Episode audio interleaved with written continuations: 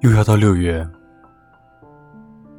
毕业季大概就是一场盛大的告别宴。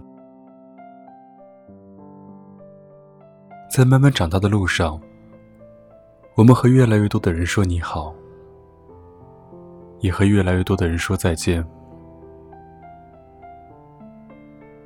有些告别突如其来，也有些告别。我们酝酿多时，我们走着走着，却突然在回望的时候发现，那些隔着时光、空间的人，正在记忆的深处，冲着我们打着招呼。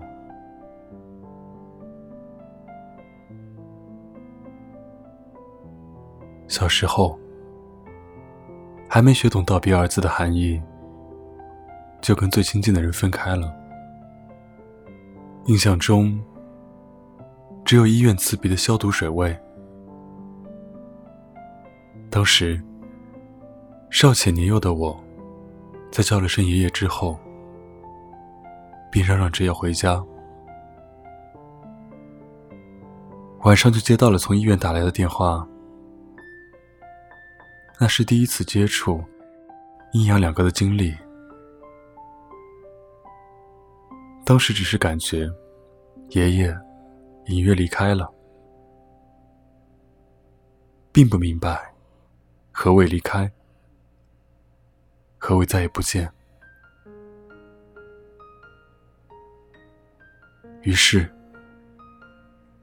爷爷以后再来看你，成了他对我说的最后的话。少年派里。有这样一句话：人生到头来，就是不停的放下。可最心痛的是，我都没能好好的道别。慢慢长大后，我常常想起那天，总不由问自己：如果不吵着回家，留在医院。是不是就可以见爷爷最后一面，和他好好道一声再见？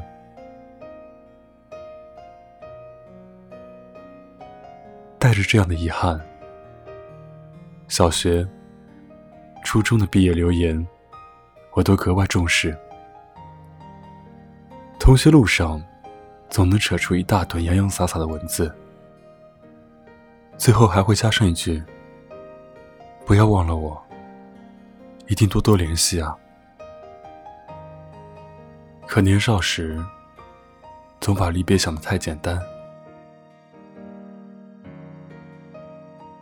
时间是贼，距离是道。当我们被时间推着往前走，当我们向着新生活奋力跑去，在不经意间，那些年少时的际遇。就逐渐从我们的记忆里远去，那些原本亲密无间的人，也慢慢消失在我们的生命里。再回头时，往事历历在目，细想之下，又模糊不清。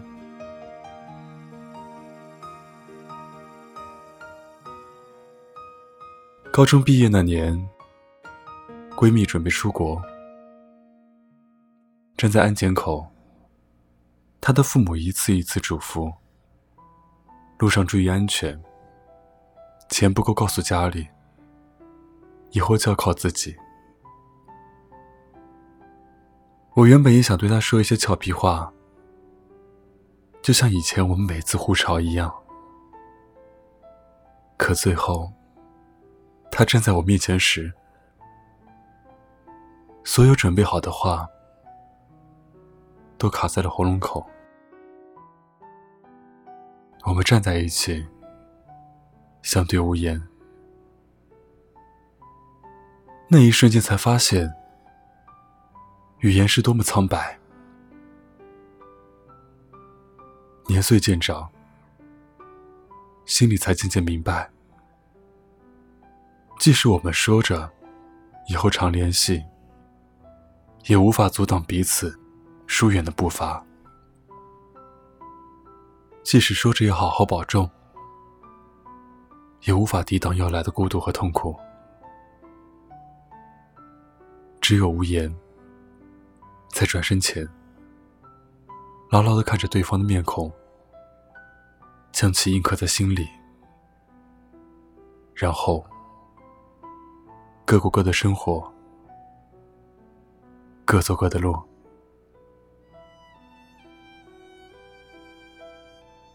猝不及防的离别，似乎变得越来越频繁，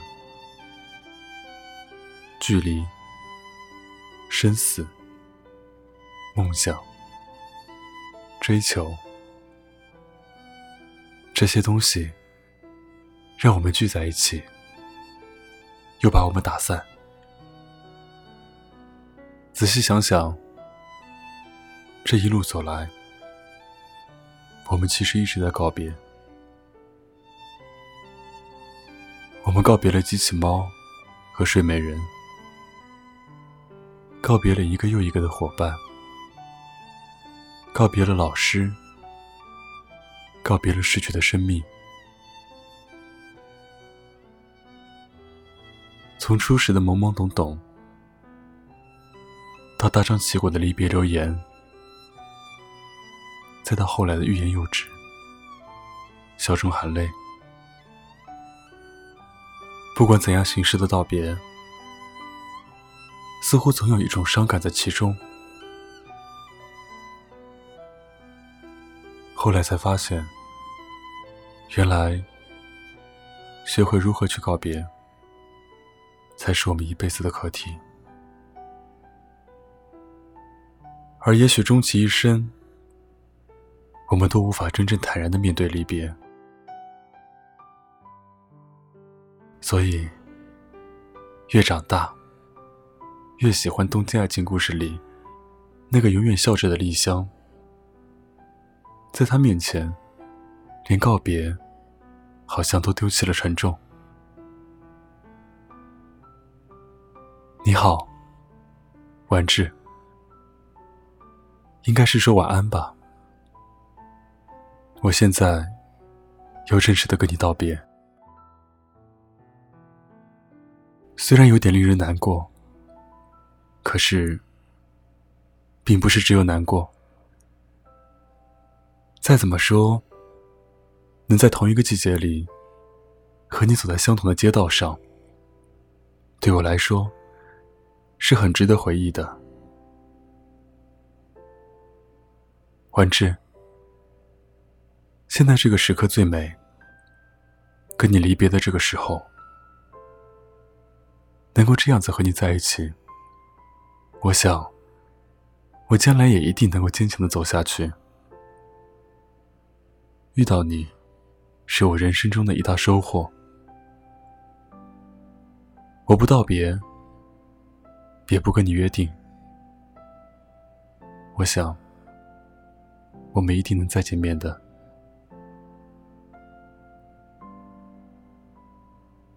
这世界上有太多的久别重逢。也有太多的后会无期，别太难过。如果重逢会如期而至，那不妨在心底对着那个身影，轻轻的说一句：“嘿，再见了。”真的很想你们。